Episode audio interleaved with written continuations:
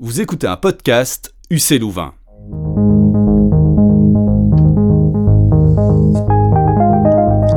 Bonjour tout le monde et bienvenue dans ce tout nouvel épisode du podcast Découvrir la science politique, un podcast dans la continuité du, cours en ligne éponyme qui creuse les questions politiques avec le regard affûté du scientifique. Je m'appelle Jonathan, je suis assistant euh, en sciences politiques à l'UC Louvain et je vous accueille eh une nouvelle fois dans les studios de notre chère université pour un épisode euh, dans lequel on, va se, donner le temps de la réflexion sur, euh, sur une thématique assez importante, on peut le dire, en sciences politiques. J'ai nommé la démocratie. Un thème d'ailleurs qui suscite euh, des questions intéressantes et des débats importants parmi les politologues. Et, bien justement, euh, dans cet épisode, on, va se pencher sur, euh, les tensions également que, que, la démocratie peut subir, sur les discussions qu'elle peut, créer au sein de la communauté de, la science politique et voir quels éclairages la science politique peut nous apporter pour mieux comprendre ces phénomènes. Alors, Aujourd'hui, ben, je ne suis pas seul dans ce, dans ce studio. J'ai le plaisir d'être accompagné par une, partie de l'équipe euh, pédagogique Louvre 3X et on commence peut-être par euh, la professeure Nathalie Schifino. Bonjour euh, Nathalie, comment vas-tu? Très bien Jonathan, merci. Alors peut-être, qu'est-ce que tu te, présenter brièvement, euh, comme, d'habitude, pour nous dire sur quoi tu travailles ici en sciences politiques Volontiers. Donc comme tu l'as dit, Nathalie Schifino-Leclerc, je suis professeure de sciences politiques à l'UC Louvain et je travaille plus particulièrement sur des questions relatives aux politiques publiques et à la démocratie. Super, ben bienvenue Nathalie, merci, merci beaucoup d'être là. À côté de toi, on accueille également Camilla Carvalho, doctorante euh, en sciences politiques euh, ici à l'UC Louvain également. Euh, bonjour Camilla, comment vas-tu? Bonjour Jonathan, bien, merci pour l'invitation. Ben avec plaisir. Est-ce que tu peux nous dire brièvement sur, sur quelle thématique tu as l'habitude de travailler? Alors moi je travaille sur la participation des jeunes et surtout sur la socialisation, comment on arrive à l'engagement des jeunes. Super, bah, merci beaucoup de nous avoir rejoints. Je continue le tour de table avec euh, Ludivine Damet, euh, chercheur associé euh, à l'Université Saint-Louis, me semble-t-il, et, à l'ULB également, ou en tout cas c'était le cas précédemment. Je vois que tu fais des, gros yeux. Tu vas me corriger ça directement en, nous disant sur quelle thématique tu travailles et où tu travailles plus précisément. Oui, alors bonjour, merci pour l'invitation également. Et donc moi, je suis chargée de cours à l'ULB dans la faculté d'architecture et je donne les cours de sociologie aux futurs architectes. Et donc euh, j'ai fait une, thèse sur la participation des, citoyens euh, au niveau local et surtout sur le budget participatif. Super, bienvenue Ludivine euh, et, pardon pour ces petites, petites erreurs de débutant du, du début de podcast. On accueille euh, également à côté de toi le professeur euh, Mine Rechamp. Euh, bonjour Mine, comment vas-tu? Merci beaucoup, bonjour à toutes et à tous. Alors, bah, même question, hein, comme ça on, est complet pour tout le monde. Mine, quels sont tes, thèmes de prédilection au niveau de tes recherches et de tes cours? Eh bien, En lien avec la thématique d'aujourd'hui, c'est particulièrement comment les différents acteurs de la démocratie voient justement cette démocratie, comment est-ce qu'ils souhaitent la réinventer ou justement s'y opposer. Super, bienvenue à toi, Mine. Et on termine le tour, on est nombreux aujourd'hui avec euh, le professeur Pierre Baudouin, professeur de sciences politiques à l'UC Louvain également. Bonjour Pierre. Bonjour Jonathan, bonjour tout le monde. Sur quoi est-ce que tu travailles toi Pierre? Alors je travaille principalement sur les comportements politiques, mais aussi les attitudes et les opinions des citoyens. Eh bien super, merci beaucoup. Un, panel de qualité du coup pour répondre euh, ben, à ces questions qu'on va soulever aujourd'hui sur euh, la thématique de la démocratie. Et je vais commencer peut-être avec une, question qui va nous permettre de, remettre euh, le cadre pour, pour ce débat. je l'adresse à toi, Nathalie. Est-ce que tu peux nous dire finalement, c'est quoi la démocratie? Alors, ce que je vous propose, Jonathan, à toi et à tous ceux qui nous écoutent, c'est peut-être de prendre trois éléments trois points de repère pour définir euh, la démocratie. Se dire, un, que c'est un régime politique, se dire, deux, que c'est un ensemble de valeurs, et se dire, trois, que c'est une euh, ingénierie euh, décisionnelle. Alors, tu sais qu'on essaye, Jonathan, de structurer un peu les éléments pour nos, nos auditeurs, et donc, très rapidement, pour revenir sur chacun des trois, un régime politique, la démocratie, c'est un ensemble de règles qui sont formelles. On a, par exemple, une constitution qui régit ce qui est possible dans l'État, mais qui sont aussi informels. On sait par exemple, notamment en Belgique, combien les partis politiques jouent un rôle important. Et donc la démocratie fonctionne sur cette base d'ensemble de règles formelles et informelles qui vont dire ce qui est possible, comment s'organise l'État, qui accède à la décision et comment. Deux, un ensemble de valeurs, pour ne citer que la liberté et l'égalité. La démocratie euh, implique euh, un certain dosage de l'une et de l'autre, et ce ne sont pas les seuls, ce sont sans doute parmi les, les plus importante. Et puis trois, une ingénierie décisionnelle. Euh, la démocratie ne fonctionnerait pas si l'on n'avait pas des mécaniques, des procédures, des processus. Les ingénieurs civils ne sont pas les seuls à avoir besoin de précision en la matière. Les institutions politiques et notamment la participation du citoyen peuvent s'improviser, mais elles ont quand même besoin aussi d'un peu de rigueur et de systématicité. Donc la démocratie implique cela aussi. Bah, merci pour cette euh, première transition. C'est intéressant ce que tu fais comme, distinction ici. Je ne sais pas s'il y a des réactions autour de la table euh, sur ces différents, euh, ces différentes, euh, cette typologie finalement de la notion de démocratie qu'on peut voir du coup en fonction des éclairages, si je te suis bien, comme bah, soit un système, soit comme, comme plutôt un, concept au niveau des valeurs, et soit comme, comme un, je sais pas comment il faudrait exprimer ça, mais sous l'angle en tout cas de, cette ingénierie dont tu parles. Est-ce que est-ce qu'il y a des oppositions éventuelles dans, euh, cette typologie, dans le sens où euh, on pourrait imaginer, et je l'entends directement, quand, on parle de, démocratie, eh ben, on, a tendance pour le moment à faire le, raccourci vers la démocratie représentative, qui est le, régime le plus couramment, en tout cas, utilisé ici dans, dans ce qu'on appelle nos démocraties d'ailleurs occidentales régulièrement en sciences politiques. Est-ce que ça peut arriver de, de voir des, des, des, des, nuances ou des, ou des oppositions entre un, une, la conception selon les valeurs ou, ou des conceptions peut-être plus euh, euh, d'ingénierie politique ou de système de régime politique. Je sais pas s'il y a des réactions sur, euh, sur cette piste que je lance. Je vois Ludivine qui sourit. Non, peut-être un peu. Allez. je me lance. Hum, mais je trouve que c'est effectivement tout à fait juste ce que Nathalie euh, a dit, mais ça ouvre aussi évidemment des, des grands débats euh, sur, euh, en tout cas, aussi des, enjeux normatifs euh, de, la démocratie, euh, ce qu'elle doit, ce qu'elle doit promouvoir comme, valeur. Et donc, bien sûr, il y a des critiques sur le, régime actuel de la démocratie qui se dit être un régime de démocratie représentative et qui, pour certains, est plutôt une forme d'oligarchie qu'une forme de vraie démocratie. Et donc, il y a vraiment des débats sur euh, est-ce que le système représentatif est suffisamment euh, démocratique? Est-ce qu'il ne trahit pas même l'idée euh, de démocratie? Mais moi, j'avais envie de, revenir sur les questions de valeur parce que je trouve que ça aussi, c'est intéressant. On voit qu'effectivement, si on est dans un système uniquement technique d'appréhension de, de, la notion de régime, on passe aussi à côté de la notion de valeur, comme, comme Nathalie l'a dit. Et donc, euh, moi, je suis assez sensible à, des, théoriciens de la démocratie qui parlent justement de, ces valeurs et de ce que ça doit être comme idéal euh, qui aiguillonne un peu le fonctionnement démocratique et pour sans cesse toujours le, le remettre en question. Et donc, euh, je pense à des auteurs comme Rancière, par exemple, qui parlent vraiment de, l'idéal d'égalité entre, tous les êtres parlants et qui finalement, la démocratie fonctionnant surtout à base d'élites euh, qui sont des, des, des, professionnels de la politique, il y a vraiment cet enjeu de toujours venir réinterroger euh, cet idéal d'égalité.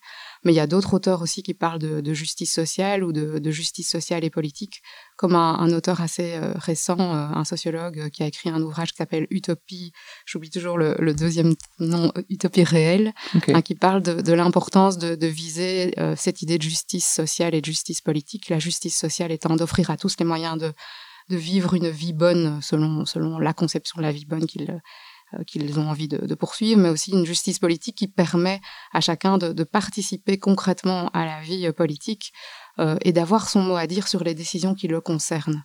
Et donc ça, je trouve que voilà, c'est aussi intéressant d'avoir cette idée que le système représentatif est, effectivement un système qui, euh, qui nous permet de fonctionner, mais il est fort critiqué par de nombreux auteurs, et ça depuis euh, le début de la démocratie, en fait.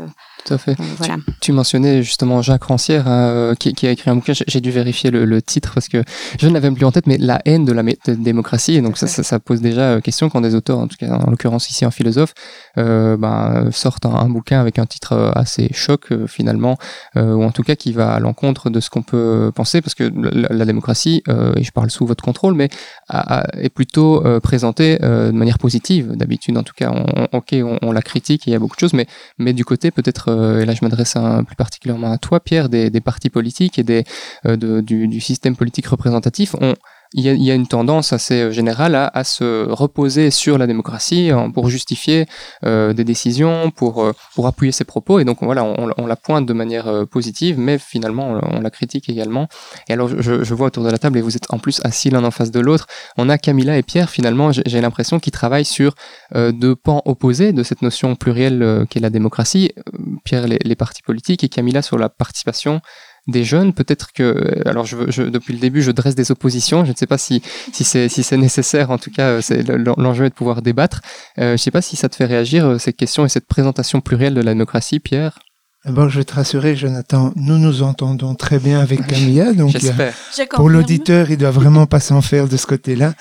La question est intéressante et la manière dont finalement Nathalie et Ludivine l'ont introduite est assez intéressante. Pourquoi? Parce que du point de vue du citoyen, on ne remet pas en cause la valeur démocratie. Dans toutes les enquêtes internationales, quand on demande finalement est-ce que la démocratie est, entre guillemets, le meilleur système, on ne parle pas de régime, attention, on parle vraiment, est-ce que finalement, pour représenter les citoyens, est-ce que la démocratie est finalement le système par lequel un citoyen peut être entendu au niveau de, euh, du politique de manière générale, donc de cette boîte noire politique?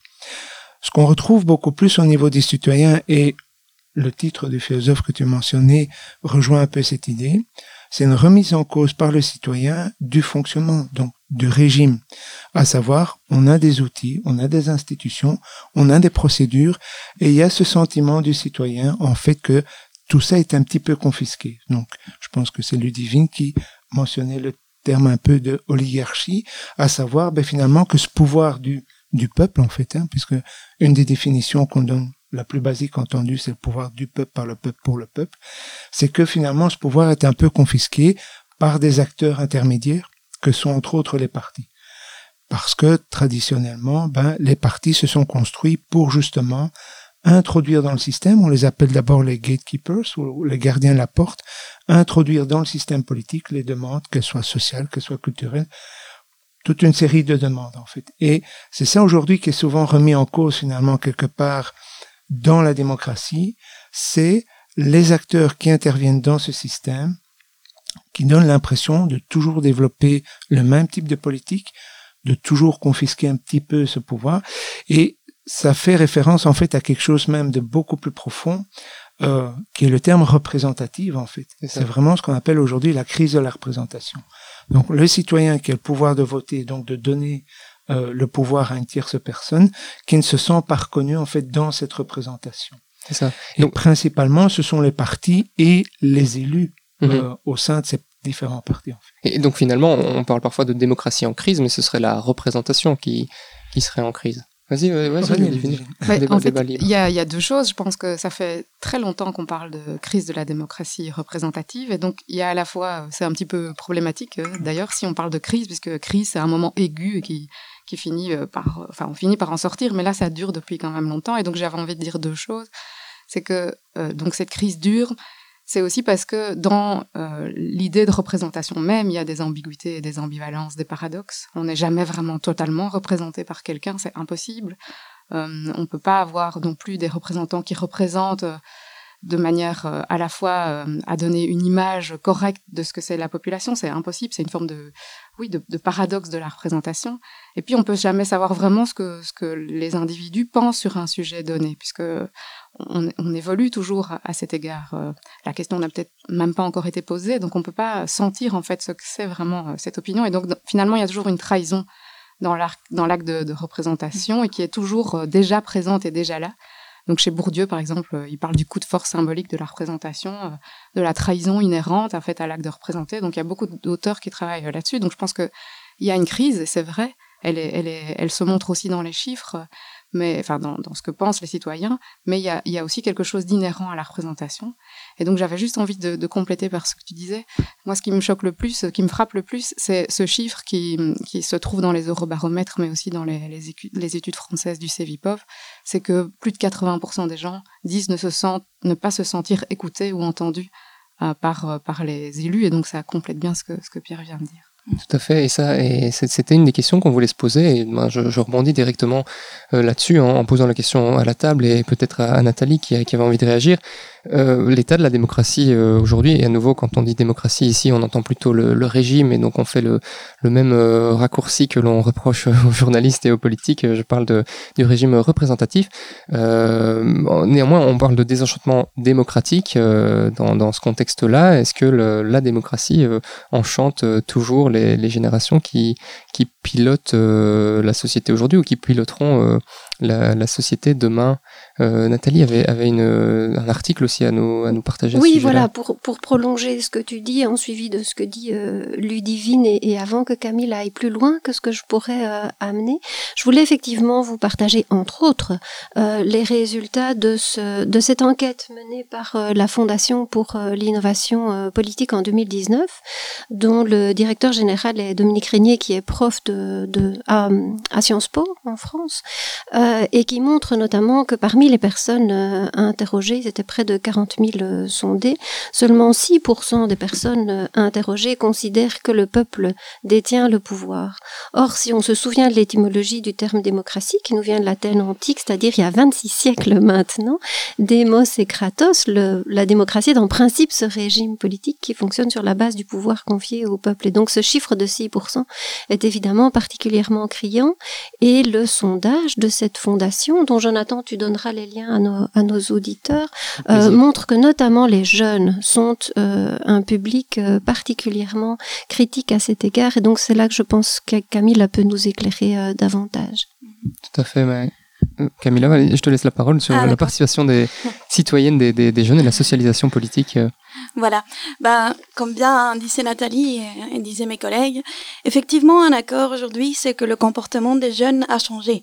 A changé par rapport au comportement politique des adultes, mais aussi des jeunes dans les années 80, on va dire. Pourquoi? Parce que l'engagement des jeunes dans les partis politiques, dans les campagnes politiques, etc., est de moins en moins engagé, pas seulement en Belgique, partout dans le monde. Mais par contre, c'est pas qu'ils se désengagent politiquement, sinon qu'ils s'engagent d'une autre manière, on va dire. Ils s'engagent dans des organisations citoyennes, ils s'engagent dans des moments sociaux par rapport à des sujets comme, comme on a vu avec le climat ou, ou d'autres sujets d'intérêt ou le féminisme aussi dans plusieurs pays dans le monde. Alors, la question de la démocratie est très importante dans ce point-là parce que des auteurs comme Dalton proposent que c'est précisément là le point important. C'est la façon dont ils comprennent la démocratie ce qui détermine d'une façon ou l'autre le choix qu'ils font pour participer. Et donc, une compréhension ou une mise en place des valeurs démocratiques comme plus important va amener à une critique plus forte au fonctionnement proprement tel de la démocratie. Et dans ce sens-là, par exemple, des auteurs comme Easton qui fait la, différence entre un support euh, spécifique à la démocratie lié à son fonctionnement et un support diffus à la démocratie plutôt aux valeurs, et euh, fait du sens parce que c'est ces jeunes qui valeur, qui mettent en valeur la démocratie, mais qui sont très critiques à son fonctionnement, mm-hmm. alors ils vont plutôt aller à chercher d'autres formes de participation politique moins traditionnelle ou conventionnelle. C'est ça, et donc en fait, on, parle, tantôt j'ai mentionné le, terme euh, désenchantement des démocratiques. Euh, en fait, on devrait plutôt parler de désengagement politique, mais, euh, mais on reste enchanté par l'idée, euh, la conception, le, la notion de démocratie sans, sans la trouver peut-être à, à, suffisamment intégrée dans, dans les, les, régimes politiques actuels. C'est ça un peu que, que ça soulève? Je trouve que c'est un débat vraiment très complexe et mm -hmm. qu'il y a vraiment différentes tendances dans la société. On voit effectivement qu'il y a beaucoup de formes d'engagement renouvelées. Euh, on parle aussi de mutation des formes d'engagement. Donc on voit euh, que beaucoup de, jeunes et moins jeunes, euh, sur des, causes plus précises, sur des questions par exemple de transition, on voit qu'il y a des mouvements citoyens qui, se mobilisent et on voit une forme de, réenchantement, une forme de démocratie par le bas, une forme aussi peut-être de, moindre engagement politique. Et donc c'est aussi ces mouvements-là, ils sont à la fois signes d'un engagement en faveur de causes, mais certains auteurs parlent aussi euh, de formes de dépolitisation au travers de, ce, type de mouvement citoyen parce que euh, ce seraient des, mouvements qui refuseraient, par exemple, euh, les grands débats euh, d'idées, qui refuseraient d'être trop proches de partis politiques, qui refuseraient euh, de, de, par exemple, de, se préoccuper euh, d'enjeux globaux, mais, mais, de faire à petite échelle euh, cette transition. Donc il y a à la fois, enfin, je trouve que c'est très partagé. Je trouve qu'on ne peut pas avoir d'arguments massifs mm -hmm. sur ces, ces enjeux-là. on a à la fois des formes de réengagement, des formes de désengagement, et je trouve qu'il faut, il faut à chaque fois mesurer à quelle échelle il, il enfin, moi, je, je trouve qu'il n'y a pas vraiment de d'avis tranchés sur ce sujet-là. Et si je peux juste rajouter un autre chose, il y a aussi d'autres formes de, de, de, réengagement, pour le coup, assez négatifs. euh, autour des, des, des, élus et des partis politiques populistes. Et donc là, euh, là, je trouve que c'est une autre forme de de réengagement qu'il faut avoir à l'esprit. Et moi, je ne suis pas spécialiste de ces questions-là. Tout à fait. Mais c'est chouette que tu mentionnes ça parce qu'on aura l'occasion d'en reparler euh, dans un futur épisode sur euh, la question des idéologies. On abordera bien entendu euh, voilà, les, les idéologies plus extrêmes, le, le populisme, l'extrême gauche, l'extrême droite et, et compagnie. Euh, Nathalie, tu voulais, tu voulais réagir sur une question Oui, peut-être qu'à ce stade-ci, compte tenu de tout ce qu'on a dit euh, jusqu'ici, on pourrait se mettre d'accord sur le fait qu'il faut différencier euh, un désenchantement des citoyens à l'égard des partis politiques. Je pense que le rôle des partis politiques aujourd'hui dans le fonctionnement de nos systèmes est vraiment interrogé et à interroger. Et des élus aussi. Et des élus, on est bien d'accord. Donc c'est sur le plan organisationnel et aussi individuel. On peut avoir un désenchantement par rapport à ça. Ça ne veut pas dire pour autant qu'il pas un enchantement pour des formes de démocratie, comme le disait euh, Ludivine. Et on pourrait, si la démocratie était un graphique, se dire, dessinons-la le long de deux axes, et Jonathan, peut-être qu'on pourrait dessiner ce graphique-là pour nos auditeurs. Un axe serait, euh, euh, irait de la représentation à la participation, et on voit bien que c'est un continuum, et un deuxième axe irait de la liberté à l'égalité, et on verrait se dessiner des modèles différents de, de démocratie. Et ce qui est intéressant aujourd'hui, c'est un, un déplacement du centre de gravité peut-être vers de nouvelles formes participatives. Et là-dessus, Mine pourrait peut-être nous parler de toutes ces innovations démocratiques qui, depuis les années 2000, se développent et essayent quelque part de réenchanter le rapport des citoyens aux politiques. Tout à fait. Mine, qu'est-ce qui se passe dans ce champ de la, participation citoyenne ou des innovations démocratiques? Bah, C'est un champ d'une certaine façon très, très innovant et très peu innovant. Et, le mot innovation, c'est véritablement un vocabulaire qu'on retrouve en, en, sciences politiques en politique, mais aussi dans beaucoup de domaines. Euh, quelle est vraiment la nature d'une innovation d'une certaine façon euh, en, matière pédagogique, on dit parfois à l'heure actuelle que qu'une craie euh, pour écrire sur un tableau vert est justement l'innovation. Donc il y a, y a l'outil et on le voit en matière d'innovation démocratique. Quelle est l'idée derrière? C'est de dire il faut renouveler d'une certaine façon les pratiques soit que ce soit de nouvelles, soit d'aller chercher des anciennes. Euh, un outil qui est fortement mis en évidence à l'heure actuelle, c'est le tirage au sort. Ce tirage au sort qui était un des éléments, c'était pas le seul de la Grèce antique, à l'époque, euh, d'une certaine façon, un peu du siècle d'or de la démocratie. Euh, mais quelle est l'idée derrière celui-là? C'est de se dire que pour que le régime démocratique fonctionne mieux, il faut une participation la plus large possible. On sait qu'avec une simple élection, ben, d'une part, tout le monde ne va pas aux urnes, et d'autre part, l'image qui ressort de ces élections est pas représentative d'un point de vue descriptif, c'est-à-dire d'un point de vue miroir de la société. Et donc l'idée derrière le tirage au sort, mais peut-être que ce n'est pas tout à fait vrai, ce serait de se dire si on demande à chacun de participer, en tout cas on va un pas plus loin, en sachant que certaines personnes, si on ne les invite pas directement, ne viendront pas. Un, exemple pour, pour cela, très concrètement, c'est le tirage au sort utilisé dans les jurys d'assises. En fait, on sait mhm. que là on va avoir une diversité de personnes et des personnes qui, si on leur avait simplement laissé le choix de venir ou de ne pas venir, ne seraient peut-être pas venues. J'ai deux questions quand j'entends parler ben, d'innovation démocratique et de, participation citoyenne dans, ce cas-ci. Euh, la première, c'est peut-être ben, d'où ça vient, d'où elles viennent ces initiatives? Est-ce qu'elles viennent et on, je refais mes oppositions et je ne veux à nouveau pas créer de, plus que du débat euh, autour de cette table. Est-ce qu'elles viennent plutôt du, côté du, du, système politique euh, mis en place ou est-ce qu'elles viennent plutôt euh, des citoyens et naturellement je montre Pierre et Camilla sur ces enjeux-là. Mais alors j'ai aussi une deuxième question et donc j'invite vraiment chacun autour de la table, chacun et chacune à, à réagir si ça, si ça là, les interpelle. la deuxième question, ben, est-ce que ça fonctionne euh, ce genre d'initiative de, euh, C'est difficile de pointer un acteur qui, qui est générateur de ces oppositions, en fait. Je pense que la société, dans, et on parlait tantôt des citoyens, des élus, etc., je pense que tout le monde contribue quelque part, en fait, à ces, ces oppositions. Ce qu'il y a, c'est que je reviens à ce qui avait été dit et ce que Ludivine a mentionné à juste titre, quelque part le paradoxe de la représentation. À partir du moment où nous sommes dans une société qui base sur la base du vote confie le pouvoir du peuple à un certain nombre qui dans ce cas-ci n'est pas tiré au hasard comme dans euh, comme dans les mécanismes qui sont mis en place pour la prise de participation directe, euh, mais qui va être basé sur le code électoral et ainsi de suite, on va en fait partir du principe que cette délégation fait qu'on va répondre aux attentes de monsieur et madame tout le monde. Mais comme ça a été mentionné dans la discussion, c'est monsieur et madame tout le monde, si je prends le cas de la Belgique, il y a 11 millions de Belges. Et il y a 11 millions de souhaits, en fait, par rapport à ce qu'on veut développer par la suite. Et les oppositions sont créées tantôt par les élus dans leur conduite ou par les partis dans le basculement des demandes de la société dans le système politique, mais elle est aussi créée elle-même par les citoyens eux-mêmes, en fait. Pourquoi? Parce que bah, le cas de la Belgique, on a le vote obligatoire, donc tout le monde va voter, mais dans les cas où il n'y a pas le vote obligatoire, le taux de participation est beaucoup plus bas. Et qu'est-ce qui se passe dans ces démocraties-là? C'est que au fond, ben, tout le monde se plaint après du résultat, mais on oublie que dans certains cas, 70% des citoyens ne sont pas allés voter. En tout cas, 70% de la population électorale, en fonction euh, des critères qui sont appliqués, euh, ne sont pas allés voter et donc commencent à se plaindre. Ce qui en fait amène à des situations parfois dramatiques, comme celle que mentionnait Ludivine, à savoir sur l'émergence de populisme, l'émergence de gouvernements clairement à caractère populiste, Là, j'appellerai à la prudence sur le terme populisme. Pourquoi? Parce que la définition n'est pas stabilisée.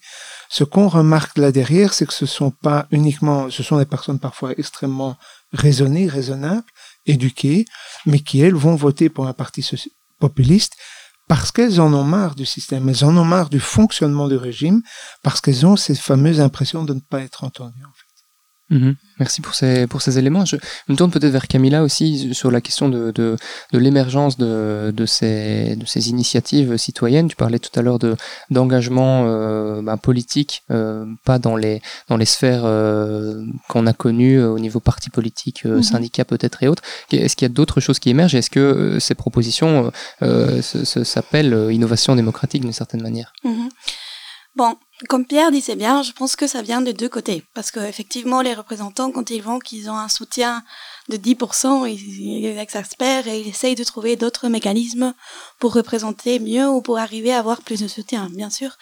Mais effectivement, ça vient aussi de part des citoyens, surtout des jeunes. Et à propos de ça, je pense qu'il ne faut pas oublier que les médias et surtout les réseaux sociaux ont produit un énorme changement par rapport à la vision que les jeunes ont de la politique. Maintenant, c'est plus facile contacter directement un, politicien par euh, Twitter ou, Facebook, ce qui change un peu la vision et la forme de la relation qu'ils ont avec la politique. Et évidemment, ça oblige aussi à un changement du système qu'on ne sait pas très bien comment gérer encore, mais c'est clairement un changement. Merci pour ces éléments. Je vois euh, Ludivine, pardon, euh, qui souhaitait réagir également. On t'écoute. En fait, j'essaye je, je, de trouver des exemples précis euh, d'évolution euh, de dispositifs participatifs et, et d'essayer de voir les facteurs. Et donc, je pense par exemple au niveau de la région de Bruxelles-Capitale et les évolutions en matière de participation en termes d'urbanisme. c'est vraiment une histoire qui vient des luttes urbaines. Et donc, elles viennent de par le bas, c'est-à-dire de, de revendications d'acteurs de la société civile, euh, qui, qui, qui, à un moment donné, réclament beaucoup plus de participation des citoyens dans le devenir de leur ville. Et donc, on voit vraiment qu'il y a à la fois quelque chose qui vient d'en bas, et je rejoins aussi euh, cette idée que ça vient des deux côtés, puisqu'on voit aussi qu'il y a des transformations qui sont liées aussi à des changements générationnels. Il ne faut pas oublier que les élites politiques, elles sont aussi élues dans un vivier de citoyens au départ, et si le système fonctionne bien, c'est-à-dire qu'il n'est pas trop endogène et qu'il y a une forme de en tout cas de renouvellement euh, des élites politiques, on voit dans certains partis euh, qu'il y a vraiment un lien entre les, anciens acteurs de la société civile qui sont un vivier en fait de recrutement de ces nouvelles élites politiques et quand elles arrivent au pouvoir, elles sont aussi des leviers pour euh, implémenter des changements et des innovations démocratiques. Et donc je pense qu'il y, a les deux. Il y a à la fois l'aiguillon de la société civile, euh, mais aussi des formes de société civile très, je dirais parfois pas forcément très institutionnalisées. Euh, et il y a des changements quand même au niveau des élites, dans certains cas, qui font qu'elles sont plus susceptibles d'être ouvertes à ces innovations. Et donc je pense que le cas de la région de Bruxelles-Capitale et dans les innovations récentes est aussi intéressant à, à étudier. Tout à fait. Nathalie et, Mine aussi, j'aimerais bien vous, entendre tous les deux quand même aussi sur la question, sauf s'il y a d'autres éléments à apporter sur euh, cette première question que je posais sur les, innovations démocratiques, mais ça m'intéresse qu'on puisse discuter de, comment ça fonctionne et de est-ce que ça fonctionne, est-ce que les citoyens participent ou ne participent pas? Et quels sont les, résultats euh, de ces euh, quelques initiatives de mini-public, panel citoyen et autres terminologies de, ce genre de, d'innovation démocratique ou de, de, participation citoyenne? Nathalie, peut-être? Sur le, le, moment d'où ça vient, euh, comme le disait bien Ludivine, euh, c'est parti notamment des luttes urbaines, peut-être situer le fait qu'il y a eu un bel essor dans les années, notamment 1970 aux, États-Unis. On est dans cette vague post-68 art d'où les individus veulent se libérer un peu des institutions politiques. Et le contexte aide et puis se transnationalise. Et puis il y a une deuxième vague alors qui est montrée dans la littérature en Sciences Po et dans les théories de la démocratie plus contemporaine au XXe siècle, plus dans les années, à partir des années 1990 et dans les années 2000, qui est là tout à fait différent, parce que c'est un processus beaucoup plus top-down, où les élites politiques, notamment pour faire face au déficit de représentativité dont on parlait tout à l'heure, décident alors de mettre en place des innovations démocratiques. Et c'est donc un mouvement qui est quand même assez différent, il faut qu'on l'ait bien en tête, parce que ça aide à répondre à la deuxième question que tu nous posais, Jonathan, est-ce que ça fonctionne? Euh, On a mis en place, et Mine en reparlera, toute une série de dispositifs que Ludivine aussi connaît vraiment très bien dans le courant de la deuxième moitié du, XXe siècle, vers la fin du XXe siècle, au début du XXIe siècle, les deux premières euh, décennies. Et ce qu'on a constaté sur la base de toute une série d'études euh, empiriques assez, euh, assez nombreuses qui ont été menées, c'est une certaine frilosité ex des citoyens, notamment parce que les avis qu'ils pouvaient rendre dans le cadre de ces processus décisionnels en principe, co-construction, n'était pas tellement suivi, n'était pas tellement injecté dans les décisions publiques. Et je pense qu'à la question de savoir si ça fonctionne, il faut se demander ce que l'on veut voir fonctionner. Et donc, si les citoyens veulent se réapproprier le pouvoir politique, c'est important qu'on leur laisse une prise sur les processus de décision publique. Et donc, la question consiste à savoir si les dispositifs participatifs permettent de le faire. Et c'est peut-être là un des principaux achoppements encore aujourd'hui en 2020. Mine, une réaction, et peut-être euh, plus précisément aussi sur le, tirage au sort, euh, tout à l'heure dont, on parlait. Euh, est-ce que quand je suis tiré au sort en tant que citoyen, j'ai tendance à, accepter de participer à ça? Je pense qu'il y a pas mal de, littérature sur, la question, en tout cas ça commence. mais donc voilà, dans le prolongement Nathalie, et peut-être sur cette question par, par la suite. On peut vraiment évaluer les, les processus et il faut le faire absolument à trois niveaux. Un premier niveau, c'est finalement à qui participe. Et le tirage au sort, il a ça de bien qui va permettre à tout un chacun de tirer au sort, mais il n'est pas obligatoire généralement, ou en tout cas il n'implique pas ça. Et donc on peut dire oui ou dire non à une invitation. Et ce qu'on voit, c'est que dans la plupart des cas, le taux de réponse est extrêmement bas. Euh, il tourne généralement autour de 3%. Et donc on peut être extrêmement choqué par ce résultat-là. On peut aussi le mettre en perspective. Euh, un vote obligatoire, dans le cas de la Belgique, c'est 90-90% des gens qui vont voter et ça tend à diminuer. Lorsque l'élection n'est plus obligatoire, on le sait au niveau européen, on est une personne sur deux. Euh, on sait aussi que pour des, enquêtes d'opinion, on est parfois sur du 10-12%, alors qu'ici on demande à des personnes de s'investir davantage.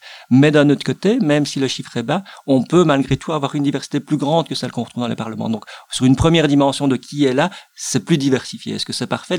Certainement pas, le cas d'une certaine façon. L'idée peut-être serait d'avoir tout le monde qui participe.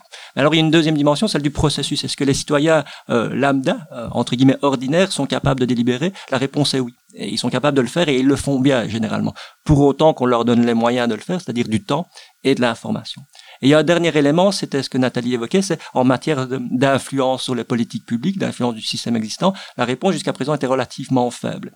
Et pour répondre justement à ça, les autorités publiques qui se disent, bah, si effectivement, ex post, on est très insatisfait d'un processus, il faut qu'on l'intègre davantage. Et deux exemples récents sont des innovations en la matière, en disant on va l'intégrer davantage. Un en communauté germanophone, une petite communauté en Belgique, mais qui a énormément de pouvoir législatif, qui est de dire on va intégrer un système presque permanent d'une certaine façon d'application citoyenne, et à raison de parfois de une à trois fois par an, on va réunir plusieurs citoyens tirés au sort qui vont pouvoir discuter de thèmes très concrets. Un thème très concret qui va discuter bientôt, c'est les soins de santé. Comment est-ce qu'on va organiser les soins de santé au XXIe siècle? Et ça, c'est véritablement un enjeu par rapport à une population vieillissante. Un deuxième exemple concret, ça fait le lien avec ce que Ludivine disait par rapport à Bruxelles. À Bruxelles, il va y avoir des commissions parlementaires mixtes c'est-à-dire un certain nombre de parlementaires, 15 au Parlement de la région de Bruxelles-Capitale, vont être accompagnés de 45 citoyens tirés au sort pour discuter d'une thématique concrète qui les touche. Et par ailleurs à ça, il revient sur la première dimension, qui est-ce qui va pouvoir poser des thématiques, à la fois les parlementaires, mais aussi 1000 citoyens, euh, tout venant, pourront proposer des thématiques. Merci pour ces, exemples euh, belgo-belges. Je vois Nathalie qui a encore envie de, dire un petit mot et Pierre voulait réagir aussi sur ce que Mine euh, disait. Allons-y, on a encore un, peu de temps, euh, c'est le moment de, discuter. Bah merci Jonathan, je voulais un peu venir titiller, embêter Mine sur le conseil de la communauté germanophone en lui posant la question de savoir ce qu'on fait avec le fait que dans cette ingénierie dont on parlait tout à l'heure, les citoyens réfléchissent à un avis, on sait que cet avis peut être de grande qualité, mais le processus prévoit prévoit que l'avis n'est pas contraignant pour les mandataires de la communauté. S'ils ne suivent pas l'avis, bien sûr, ils doivent justifier de ne pas le faire, mais néanmoins, ils gardent cette latitude. Et donc, est-ce que ce n'est pas un défaut de co-construction de la décision publique? Est-ce qu'il n'y aurait pas eu moyen d'aller un petit peu plus loin? Et donc, je voudrais savoir quel est le regard de mon collègue, évidemment, là-dessus. Il y avait en fait, étonnamment peut-être, la volonté politique d'aller plus loin. Et donc il y a eu le décret, donc la, la loi qui a été votée, a été votée à l'unanimité. Et en tout cas, un certain nombre de parlementaires auraient voulu aller plus loin, mais le cadre existant, le cadre légal ne le permet pas.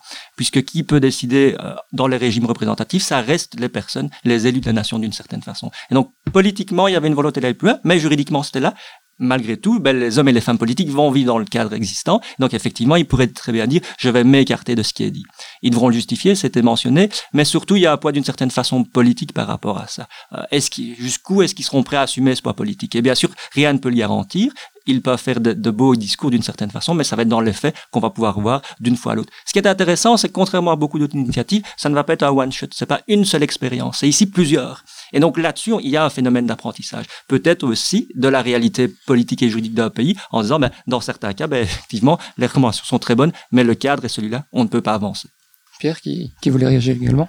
Oui, juste pour compléter par rapport à ces, ces innovations et, finalement ces différents processus, il y a une variable sur laquelle on parle peu finalement, mais qui, qui est abordée dans les différents cours de Sciences Po, c'est sur finalement le caractère de la légitimité. Donc, il faut bien, si on repart du point qui a été mentionné, à savoir, ben, ce que Lidivine disait, ben, en France, ben, 80% des personnes qui se disent on ne se sent pas écouté, on ne se sent pas représenté. Ces différentes innovations démocratiques, elles ont un atout qui est de dire, ben, au fond, nous, élus, nous acceptons que des citoyens pris au hasard ou par une autre forme, etc., puissent y participer à la décision politique, même si, je reconnais comme dit Nathalie, il y a des limites à cette co-construction.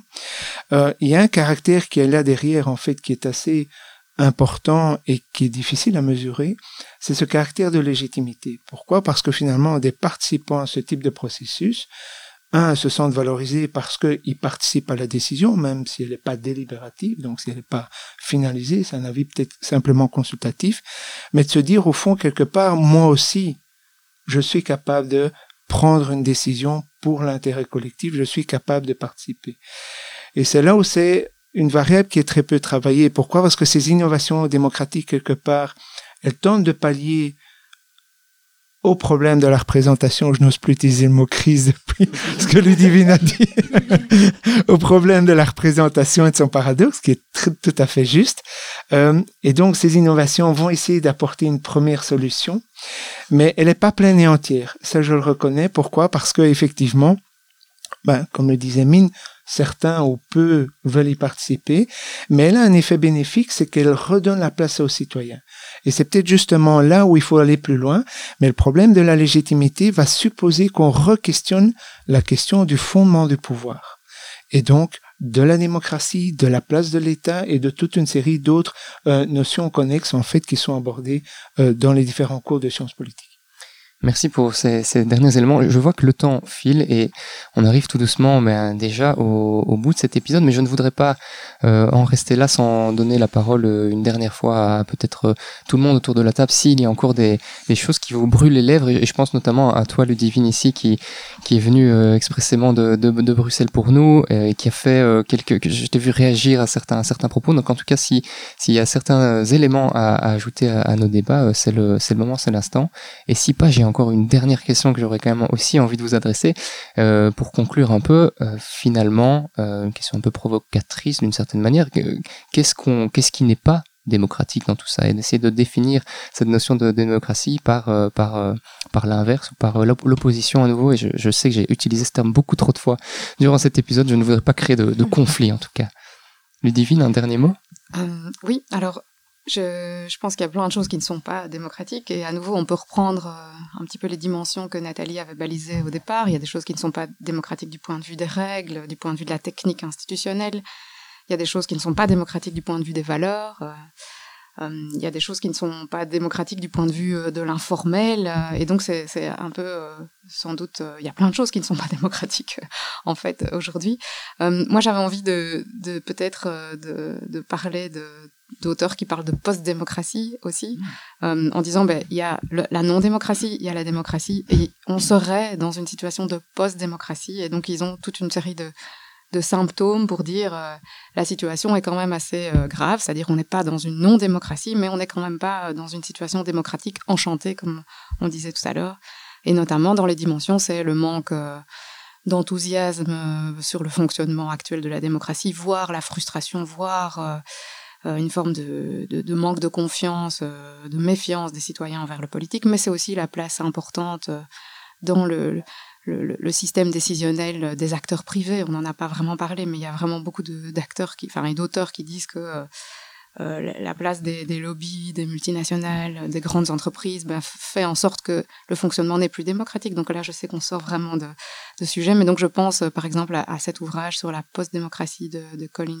Crouch, je ne sais jamais comment on prononce, euh, mais il y en a d'autres, il y a Chantal Mouffe, ce sont des auteurs plutôt, et on peut aussi peut-être mettre Rancière dans, dans cette euh, galaxie-là, mais des auteurs beaucoup, enfin très critiques sur une forme de démocratie qui devrait être davantage radicale et revenir au aux valeurs démocratiques et donc donner effectivement plus de poids, donc donner, comme, comme Pierre le disait, le sentiment aux, citoyens qu'ils peuvent donner euh, effectivement leur avis, mais aussi aboutir à des, politiques publiques plus égalitaires, euh, plus justes socialement, euh, aboutir aussi à des décisions qui, qui sont suivies. Et donc quand je, je tiquais par rapport à ce que Mine disait, parce que c'est vrai que légalement, légalement, il y a toujours des règles qui en servent. C'est la même chose pour le budget participatif, par exemple. Ce sont bien les, le collège communal qui doit entériner un budget, c'est pas les, citoyens qui doivent l'entériner du point de vue légal.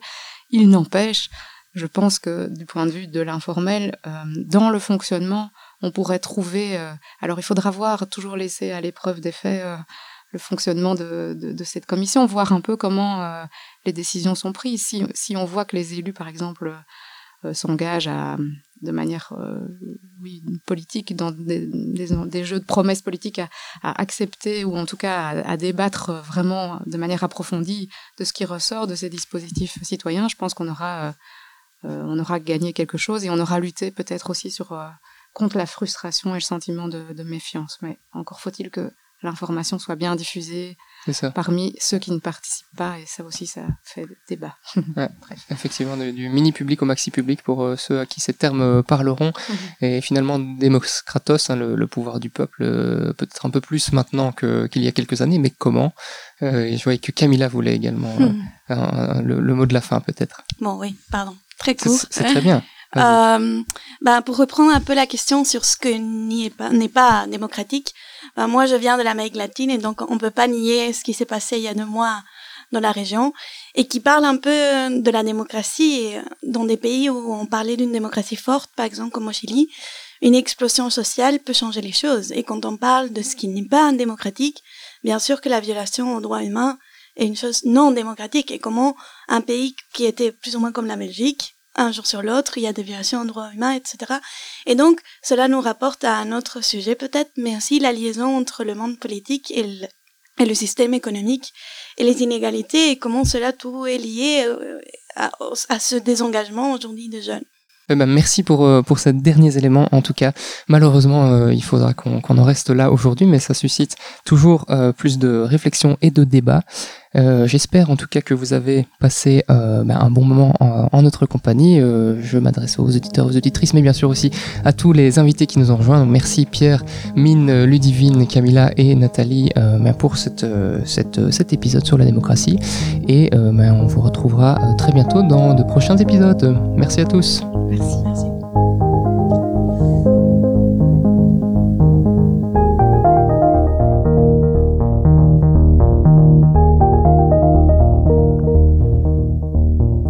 Voilà, cet épisode de Découvrir la science politique, le podcast est déjà terminé. On espère qu'il vous a plu. Tous vos commentaires et suggestions sont les bienvenus. N'hésitez pas à nous écrire sur Facebook ou Twitter, at Louvre3X, LEUV, le chiffre 3 et X. Si vous souhaitez creuser davantage les sujets abordés, allez jeter un œil dans les notes de l'épisode. On y glissera donc les quelques références qu'on a, qu'on a glanées au fil de, cette, de cet épisode. Et si, comme nous, bien, vous pensez que la politique nous concerne toutes et tous et que vous souhaitez vous construire une boîte à outils pour décrypter les enjeux politiques actuels, nous vous invitons à suivre notre cours en ligne sur EDX. Plus d'infos et inscriptions sur edx.org en tapant Découvrir la science politique. Merci pour votre écoute et à bientôt